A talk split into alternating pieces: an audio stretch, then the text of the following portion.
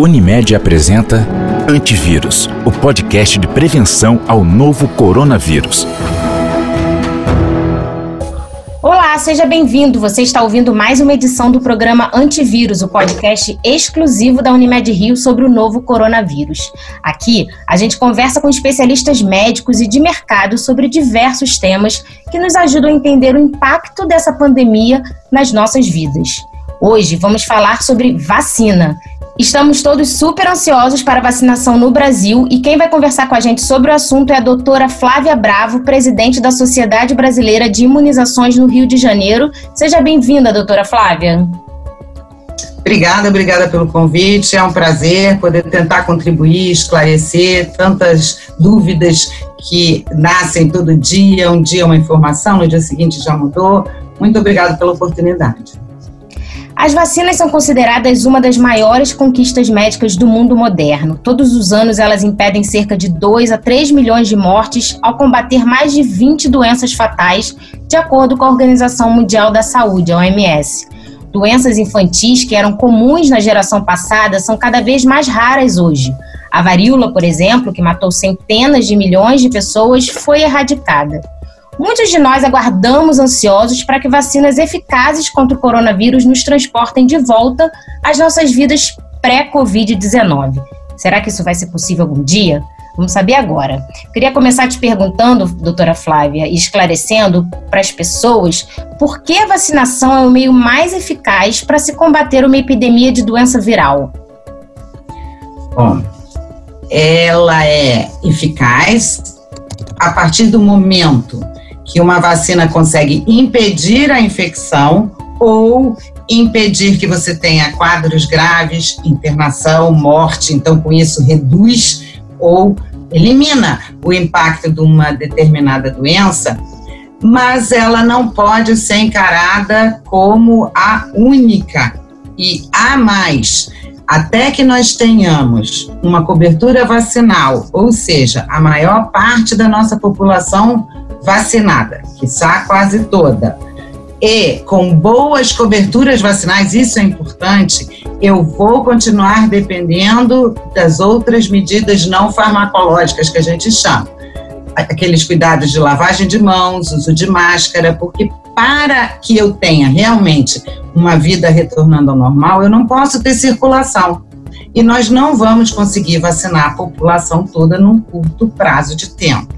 Então, nós teremos, de acordo com o planejamento é, do Ministério da Saúde, que é prioridade, né, a ação pública, se a gente for é, encarar como será, estarão chegando esse quantitativo de, de, de doses para ser aplicada e o aumento paulatino dos grupos que serão vacinados, isso vai acontecer em 16 meses se tudo correr certo, se a gente começar a vacinação pública quando o governo, né, o nosso ministério está prevendo, a partir de fevereiro, com sorte, é, é, ou talvez, né, a gente ouve tanta coisa, janeiro talvez, mas de qualquer maneira vai demorar um tempo, a gente vai começar a vacinar um número reduzido, porque são as doses de, disponíveis. Então, nós vamos conversar com os mais velhos, os profissionais de saúde, paulatinamente ampliando esses grupos vacinados. Isso vai levar um tempo. Enquanto eu tiver pessoas não vacinadas, eu tenho pessoas suscetíveis.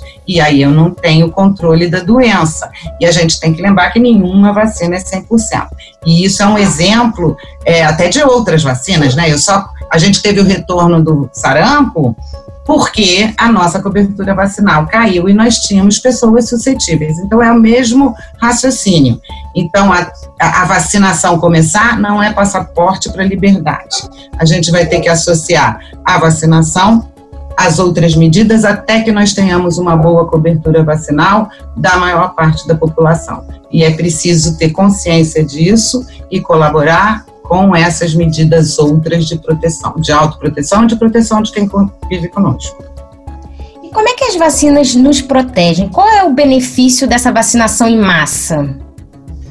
Então, o que, que as vacinas elas podem ter diversas, né? Acho que agora a população aprendeu que são várias as tecnologias que podem ser utilizadas. Nós temos vários tipos de vacina, mas o geral, né, o resumo da, da ópera é o seguinte: as vacinas elas simulam elas enganam o nosso sistema imune que acredita que está sendo infectado, né? Porque são selecionados ou é o, o antígeno inativado ou é o antígeno atenuado, vivo, porém capaz de causar doença, que estimula o nosso sistema imune, que acredita que nós estamos adoecendo e desencadeia a resposta imune onde há produção de anticorpos e quando eu tenho também resposta celular, às custas dos linfócitos, com desenvolvimento de memória imunológica e tal, eu tenho uma resposta muito melhor. Muitas vezes melhor do que até o próprio agente infeccioso selvagem que a gente chama. Um exemplo disso, por exemplo, é o HPV o HPV, o vírus, ele não consegue fazer uma resposta imune muito vigorosa, ao passo que as vacinas contra o HPV conseguem. Então, mas é esse é que é essa que é a filosofia das vacinas, é enganar o nosso sistema imune para que nós impeçamos a infecção e, se forem, se formos infectados, que não adoeçamos com gravidade. O mais importante é a gente também pensar que é importante controlar as taxas de gravidade, internação, necessidade de internação em UTI e mortes, onde os principais grupos de risco são prioritários para a vacinação, porque são os que sofrem mais. Agora, os cientistas criaram vacinas né, contra a Covid-19 em tempo recorde. Como isso foi possível? Elas são completamente seguras, mesmo tendo sido produzidas tão rapidamente? As que já foram aprovadas, claro. Então, isso é muito importante, uma boa pergunta, até para as pessoas é, é, terem uma noção. Algumas tecnologias são novas, mas elas já vinham sendo estudadas para outros agentes, para os antigos coronavírus que já circularam e podem ser é, vacinas feitas com tecnologias que não fazem parte da nossa rotina hoje, mas que já vêm sendo é, estudadas antes, são estudos de fase 1 e fase 2. Com é, é, essa crise sanitária ímpar, a pior crise sanitária deste século, houve a necessidade de acelerar, mas nós já tínhamos, já conhecíamos, não foi desenvolvido a partir do momento do coronavírus essas novas tecnologias. Elas ganharam um impulso e a necessidade fez com que inclusive com uma colaboração internacional nunca antes vista, esses estudos fossem acelerados. O que não significa que eles não estejam sendo bem cuidados. As pessoas têm que. É, é, a gente está vivendo uma situação, eu diria, um pouco esquizofrênica, onde a gente é, tem que lidar com a ânsia pela vacina, mas ao mesmo tempo com o medo da vacina e as pessoas desacreditando a vacina das vacinas. E o que, que vocês querem? Vocês querem pressa ou vocês querem uma vacina? Nenhum, os estudos foram é, é, encurtados, é, mas uma, garantindo que as respostas em termos de segurança, que inclusive os estudos de segurança começam na fase 2, então eles já vinham acontecendo, algumas respostas em relação à segurança a gente já tinha, os estudos de fase 3, eles continuam a analisar segurança, mas passam a analisar imunogenicidade, que é a quantidade de anticorpo que a gente produz, a capacidade de resposta imune, e verifica se esses anticorpos estão protegendo contra a doença, e isso é eficácia. É, quando você tem tempo para fazer um estudo mais prolongado, você tem mais dados de eficácia. Então, não foi é, é, precipitado, foi bem estudado e discutido o encurtamento deste prazo para verificação de eficácia. Então, por exemplo, a gente já tem estudos publicados né, em revista científica e não por press release, pela imprensa, né, da vacina da, da, de Oxford, da AstraZeneca, e já temos também da Pfizer, que já foi fabricada. Em breve teremos da Coronavac, da Sinovac, publicados em revistas científicas. E por que, que a gente tem que esperar esses resultados? Porque a gente precisa de um tempo mínimo para verificar eficácia. E a eficácia a gente observa ao longo do tempo. Aquela pessoa, aquele grupo que foi vacinado num período de tempo, quantos adoeceram, e aqueles que receberam placebo ou outra vacina é, quantos que adoeceram, a gente faz o percentual e é assim que a gente vê eficácia. Isso requer um tempo mínimo. E você tem que ter um número mínimo de pessoas adoecendo e um número mínimo de pessoas participando desse, desses estudos para eu poder ter robustez e segurança na resposta que eu vou dar para a minha publicação e para apresentar para os órgãos regulatórios que vão autorizar o uso dessas vacinas. É, o que, que aconteceu? Além de haver um encurtamento, mas dentro da segurança, sem pular etapa nenhuma, mas encurtando. Além disso, houve uma sobreposição. Então, o que, que, que, que se tentou, né, que se fez, né, para acelerar esse processo? Então, eu tinha uma fase 2 acabando, mas eu pegava uma população que já estava mais tempo e começava estudos de fase 3, é, como se tivesse uma um pouco sobreposta à outra. E a análise disso para e passo, porque na, na, na, em situações normais, é, esses dados chegam ao final da conclusão para os órgãos regulatórios, para a publicação e para os órgãos regulatórios. O que se fez dessa vez foi os órgãos regulatórios irem acompanhando para e passo conforme os resultados fossem chegando. Então, você economiza tempo, porque você não tem que esperar acabar para daí receber. Vai, vai examinando e estudando enquanto o processo todo está acontecendo. Isso é uma, uma mostra de colaboração de, dos cientistas e dos órgãos regulatórios nunca vista anteriormente, porque o interesse o interesse é público, o interesse é mundial, o interesse é a gente conseguir num curto espaço de tempo. E que é uma situação, se tem, teve alguma coisa boa é, em relação a essa pandemia, foi essa ação conjunta de diversos cientistas do mundo inteiro, em colaboração com fabricantes de vacina, para a gente conseguir acelerar e, e, junto com os órgãos regulatórios, acelerar uma solução para um problema muito sério, muito trágico, que está ceifando muitas vidas. E as pessoas precisam saber que nenhuma, é, nenhum critério para a segurança está sendo menosprezado. O que está se fazendo é importante. Qual a consequência disso? Poderemos ter uma vacina ou mais, né? E nós teremos mais.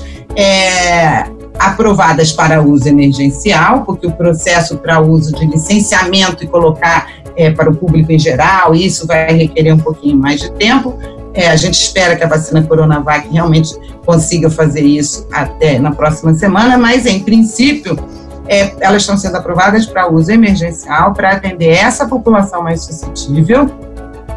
E com certeza, é, é, isso acontece com todas as vacinas. A partir do momento que elas passam a ser aplicadas em larga escala, começa o que a gente chama de fase 4, onde essas pessoas são acompanhadas para a gente ver se realmente aqueles estudos anteriores se confirmam ou se demonstram melhores ainda do que era esperado. E pode ser que, com o tempo, mais vacinas com outras tecnologias e até mais eficazes e com mais efetividade, a gente consiga ter quando, conforme o tempo for passando. Mas o importante é que é, nesse período, a gente tem um ano, tá fazendo, vai fazer um ano de aniversário da descoberta da Covid. E nós já estamos falando em vacina. Nós precisamos confiar nos órgãos regulatórios. Nós podemos confiar na seriedade de quem está desenvolvendo essas vacinas. E ter a tranquilidade de não politizar, não cair no discurso ideológico. A gente tem que pensar na saúde e no risco, principalmente dessas populações mais suscetíveis e na carga que isso representa em termos de saúde pública e as consequências disso, que é a economia mundial. Com certeza. O governo já informou que pretende comprar né, todas as vacinas avalizadas pela Anvisa e atualmente o plano contempla uma lista de seis imunizantes de diferentes laboratórios, além da adesão ao consórcio da COVAX Facility da OMS. Né? Ainda não se sabe, no entanto, quais serão os imunizantes distribuídos por esse consórcio. Mas qual é o motivo é, para a demora desse registro na agência, já que alguns países já autorizaram vacinas e já estão, inclusive, vacinando sua população?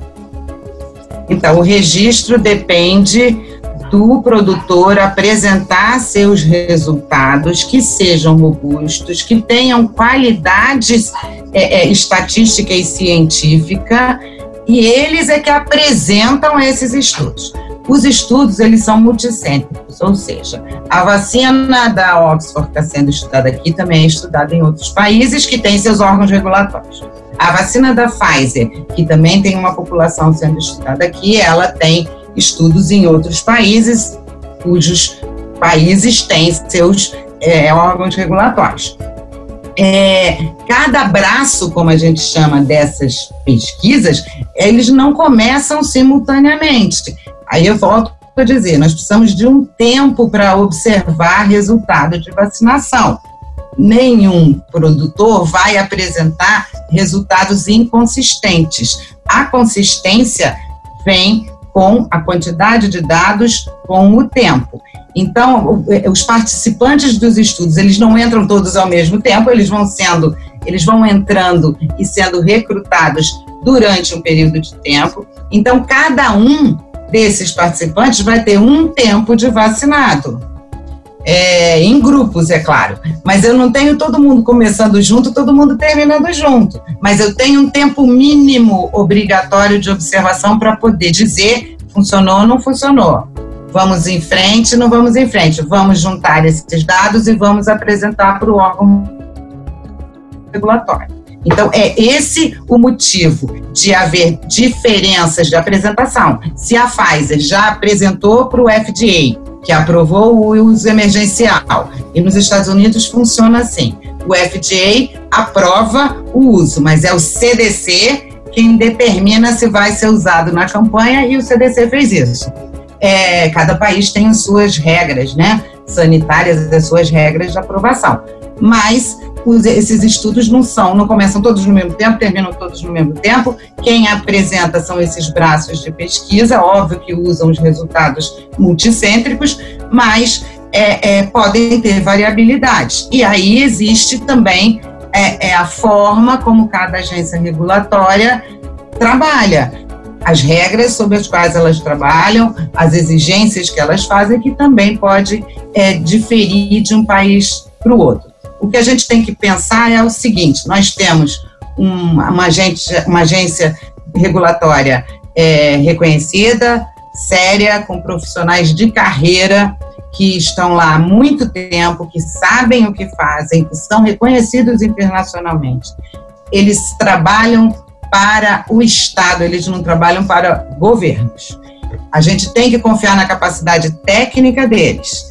E os laboratórios fabricantes só vão se sentir à vontade de apresentar os seus resultados quando esses resultados forem consistentes. Isso devia trazer para a população, ao invés de insegurança, mais segurança em relação ao bem que a vacina vai fazer e ao eventos, a, possibilidade de eventos adversos ser reduzida. Então, é por isso que não é uniforme em todo mundo, cada país tem suas regras e cada país conhece a sua urgência. Agora, em relação ao Plano Nacional de Vacinação, né, lançado recentemente pelo governo, é, a senhora, como especialista em imunização, como avalia esse plano? É, é, é, o plano poderia ter sido já eu acho que para uma tranquilidade da população, ele poderia ter sido divulgado um pouco mais cedo, em tempo menor, porque isso traria mais tranquilidade, traria, traria menos discussão. O que, que eu penso em relação ao plano em si?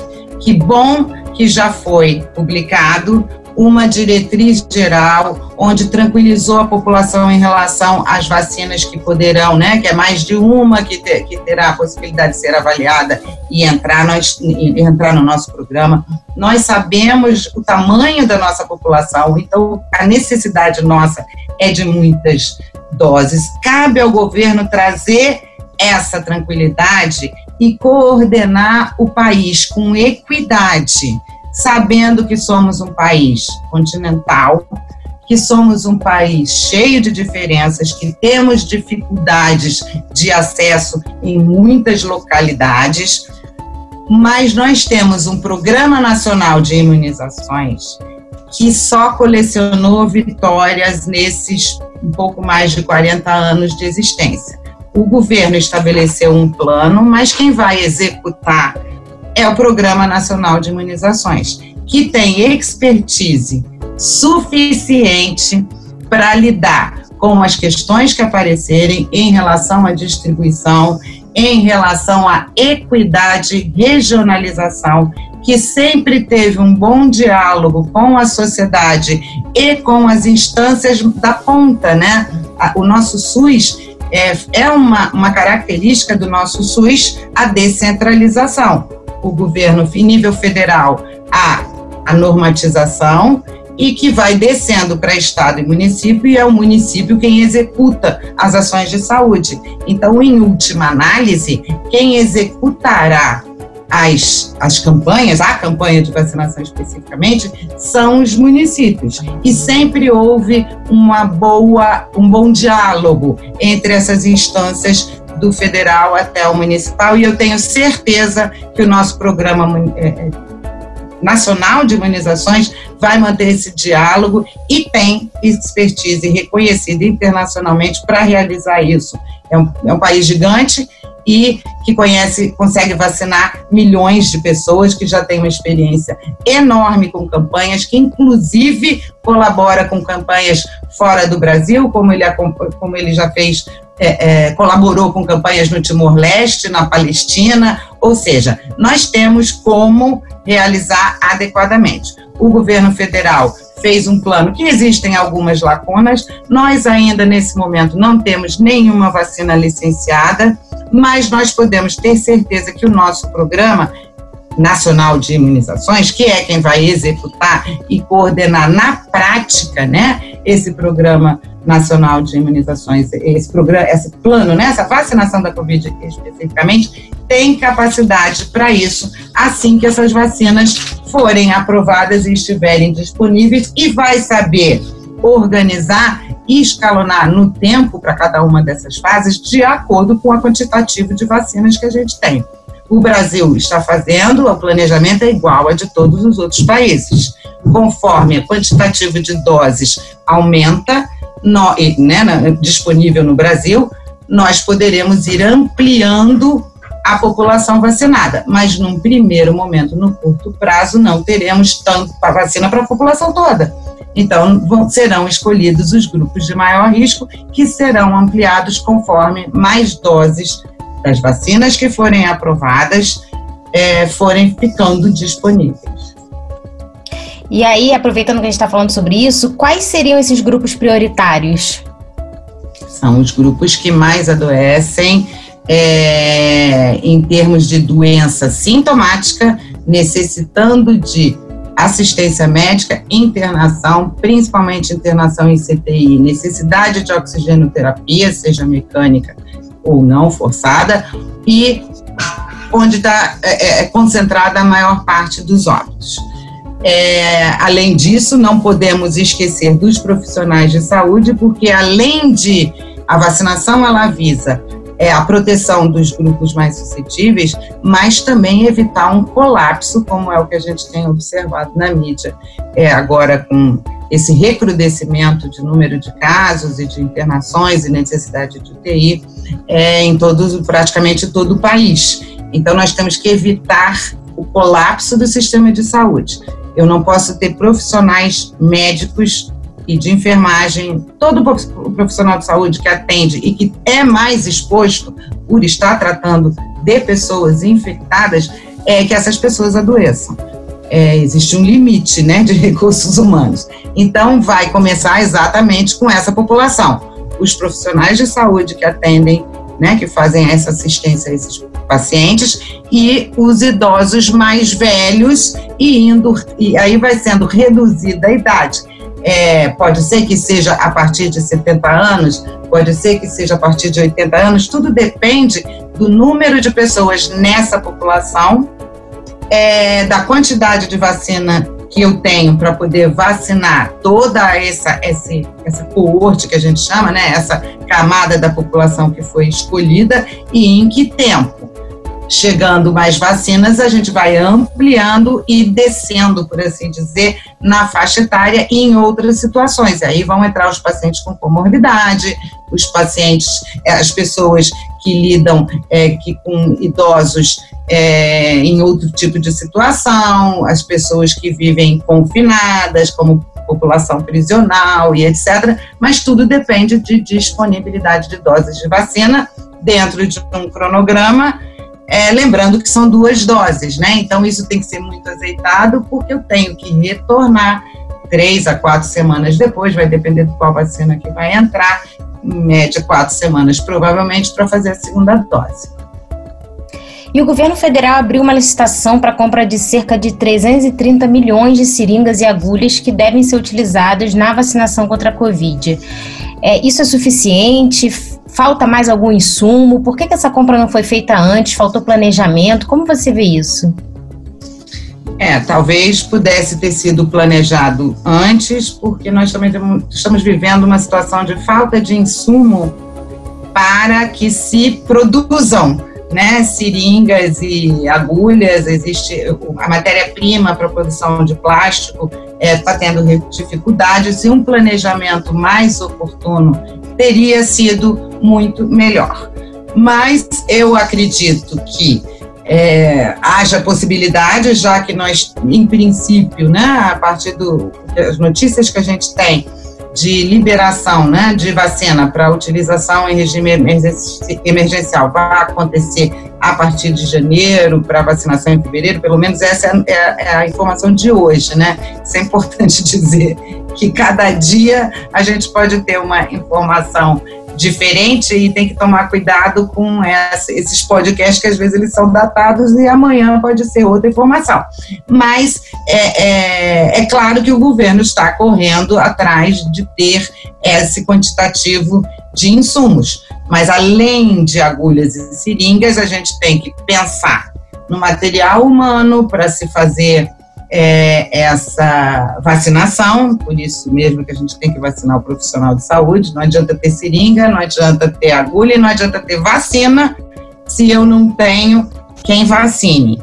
É, e mais as outras, os outros insumos que são usados, algodão, luvas ou alguma, né, é, é, isopores, é, bombas de gelo para conservação, ou no caso de ser encampada a vacina é, da Pfizer, é, congeladores especiais, os ultracongeladores, enfim, são vários os insumos necessários. É claro que muita coisa a gente já tem, porque nós já temos um programa de imunizações é, nacional abastecido, mas especificamente para a e toda uma estrutura, né, com uma, capilar, uma capilaridade enorme. Mas certamente serão necessários mais esses insumos para poder atender uma vacina a mais. E a gente viu aí alguns efeitos colaterais né, acontecerem com a vacina da Pfizer no Reino Unido e nos Estados Unidos, que deixaram de imunizar pessoas com alergias excessivas. Que tipo de preocupação as pessoas devem ter em relação aos efeitos colaterais? As vacinas que estão sendo aprovadas são seguras o suficiente para que esses efeitos sejam apenas exceções? Isso. É, eu já falei anteriormente que os estudos de segurança, na verdade, começaram antes. Então, a gente tem uma robustez de dados de segurança. Nenhuma vacina é não causa evento adverso nenhuma. Todas as vacinas podem causar eventos adversos. Elas só para qualquer vacina. Elas só são aprovadas se o percentual desses eventos adversos é ínfimo, raro, pouco letal tratável, mas existem situações raras, eventuais, onde qualquer vacina pode causar anafilaxia, que foi é, o caso relatado aí na mídia. Qualquer vacina. E, e, isso tudo é comprovado, isso tudo é estudado, isso tudo é previsto. É uma coisa interessante que eu até convido é, quem, tá, quem escutar esse podcast, ontem mesmo, dia 17 de dezembro, o Colégio Americano de Alergia, Asma e Imunologia publicou o seu guidance, o seu guia para lidar com a vacina da Pfizer. E nesse guidance, que é bem resumido e bem prático, a gente não vê muita coisa diferente das outras vacinas. As reações alérgicas são raras, a incidência estimada é de 1,3 para 1 milhão de doses administradas. Essas reações alérgicas elas são tratáveis, motivo pelo qual essas vacinas devem ser aplicadas, assim como todas as vacinas, em locais onde haja é, é, estrutura e gente treinada para atender qualquer reação alérgica. Ela explica, inclusive, nesse guidance, o que a gente já sabe, que o tratamento de primeira linha é usar a adrenalina, você faz a adrenalina e você isso é para qualquer reação anafilática aos primeiros sintomas, né? Lembrando que a anafilaxia é um processo. Ela começa com os sinais e por e aí você interfere para evitar a anafilaxia. Por isso a recomendação de se fazer em locais onde que é o normal, que já são os nossos serviços de vacinação públicos e privados, que tenham capacidade para atender. Lembrando que o risco é igual a de qualquer outra vacina. É, ele salienta que pacientes que tenham histórico de reação alérgica grave a algum componente da vacina, esses não devem ser vacinados. Isso é uma recomendação para toda e qualquer vacina motivo pelo qual vacinas não devem ser colocadas dentro da sua bolsa para vacinar em casa. É, isso é importante. Qualquer vacina deve ser aplicada, por, se, principalmente no paciente que tem alergia a algum componente, é, o, o, profissional de saúde habilitado ele vai saber quando a pessoa conta que ela é alérgica a tal componente se aquele componente faz parte da vacina. Histórico, pessoas com história de, de reação alérgica é, e história familiar, de atopia e principalmente com história de, de alergia a vacinações outras anteriores, cabe ao médico e ao paciente decidir, né, uma pessoa muito alérgica, o, e, e esse paciente ser informado sobre o risco e o benefício da vacinação. Lembrando que, sendo feita num ambiente adequado, num serviço capaz de tratar uma reação alérgica, ela é tratada e não evolui para nenhuma gravidade. É uma vacina que pode ser aplicada em a vacina da Pfizer especificamente, né, que a gente está falando, é essa das, das anafilaxias, em pacientes imunocomprometidos, porque é uma vacina morta, ela não é uma vacina viva, então a gente não tem risco é, associado à imunodepressão. E se qualquer pessoa tiver dúvida, ela tem que falar com seu médico assistente para tomar a decisão compartilhada com o seu médico.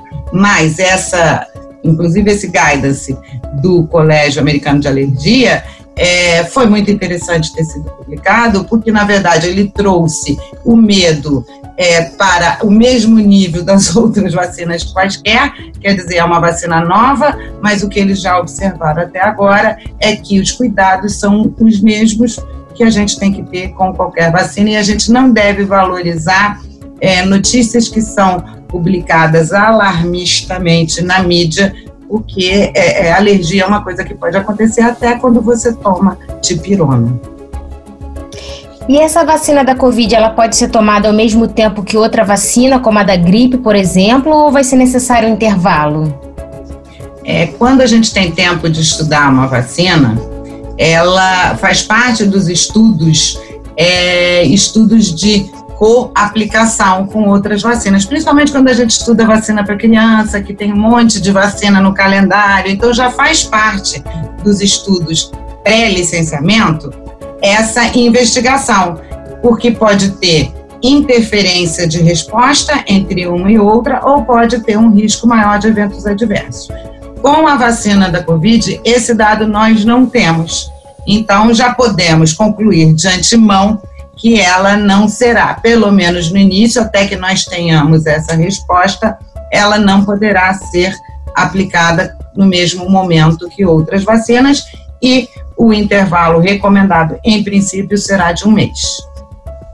Agora, as mutações, queria falar um pouquinho sobre mutação. As mutações que o vírus vem sofrendo podem afetar a eficácia da vacina e seriam essas mutações a causa das reinfecções? Até, até hoje, né? Tudo volta a dizer. Até o momento atual, as modificações de genoma que aconteceram aconteceram. Isso acontece com vírus, não é uma novidade do coronavírus. Outros vírus, o vírus da gripe, por exemplo, é assim, por isso que a gente tem que tomar vacina todo ano. É, até o momento, as modificações genômicas que aconteceram não foram suficientes para modificar a codificação das proteínas de superfície. Ou seja, Lá dentro do genoma tem uma modificação, mas a cara do vírus é, o, é a mesma. E as proteínas que desencadeiam a resposta imune, contra as quais os anticorpos agirão, continua a mesma. Então, é, é claro que isso depende de vigilância, é isso que está sendo feito. Pode acontecer de, de, de ocorrer uma mudança genômica que modifique tanto o vírus, que ele mude de cara, mude a proteína dele ali que desencadeia a resposta imune. Pode acontecer. E nesse caso, as vacinas serão, acompanharão é, essa modificação. Mas no momento, vamos ficar tranquilo, o que aconteceu? Essas vacinas que estão aí caminhando, as que já estão em fase 3 aqui no Brasil e no resto do mundo, elas continuam direcionadas contra o antígeno que permanece estável. Então, por enquanto, é uma possibilidade, sempre é. Mas nesse momento não é o momento de se preocupar com isso. É vigilância. Isso é para a ciência fazer. Agora, doutora Flávia, como convencer as pessoas que relutam em receber vacinas, né, que é um fenômeno considerado uma das dez principais ameaças à saúde global pela, OMS. A gente vê muita fake news sendo divulgada, né? Como combater isso e fazer com que as pessoas contra a vacina entendam a importância da vacinação? Eu diria que esse é o maior desafio que a gente vem enfrentando aqui no Brasil e no mundo. É essa polarização. É, a gente está vivendo num mundo onde é estimulado a a divisão, pensamentos maniqueístas, ou você está de um lado ou você está do outro, muita paixão envolvida e pouca razão. Então, essa questão da comunicação está muito complicado, porque, na verdade, é, é, é, vem num crescente de informações desconexas, de uma, um sinal contra vacina sem base científica, a resposta da ciência muitas vezes complicada para o público leigo entender, atitudes que eu chamaria de primitiva, porque é, não tem explicação racional, é eu não vou tomar vacina porque é, ninguém pode me obrigar, é, eu não vou tomar vacina porque eu sou macho, eu não vou tomar vacina porque eu não acredito nessa doença, mas que cala em alguns ouvidos. É, eu acho que assim, é, é, meios de mídia como esse de vocês são importantes para tentar trazer um pouco de tranquilidade. É muito difícil, mas um pouco de tranquilidade e tentar fazer com que as pessoas tenham, acionem o seu bom senso. Não interessa de que partido eu sou, não interessa qual é a nacionalidade da vacina. Vamos parar de é, é, entrar no jogo da divisão, entrar no jogo da discussão sem base, é, por, só para defender uma posição que muitas vezes é política e não é de saúde. Eu vou dizer uma coisa aqui, eu acho que, apesar de tudo que pode estar sendo publicado em jornal, eu acho que, na realidade, o que vai acontecer é uma revolta pró-vacina todas aquelas pessoas que não, infelizmente, não poderão, no curto prazo, estar incluídas na vacinação, é que vão tender a fazer todo tipo de movimento para ter direito às vacinas. Eu acredito mesmo que muitas pessoas que entram nessa polarização e divulgam fake news agem de má fé.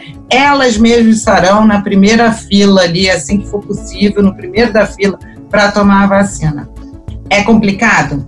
É difícil? Isso requer uma, uma programação de comunicação muito bem feita, uma, um diálogo com a sociedade tranquilo e efetivo. É, e depende também das mídias. As mídias terem uma censura para aquilo que não é comprovado, para aquilo que evidentemente não tem base científica. É claro que pessoas sem bom senso a gente vai ter em todos os lugares do planeta, em todas as situações. É, quem é, depende do profissional de saúde, depende dos cientistas, depende das mídias responsáveis tentar trazer é, com uma boa comunicação é, a discussão para um nível racional e não da paixão. Não é fácil, não, não sou eu que posso ter é, essa solução. Essa solução ela tem que ser buscada em conjunto com a sociedade. Agora, para a gente encerrar, doutora Flávia, uma pergunta que a gente se faz muito, né? A vida vai voltar ao normal após a vacinação em massa? Eu sou uma pessoa otimista e eu acho que é a vida pouco a pouco retornará. Não sei se será o mesmo normal.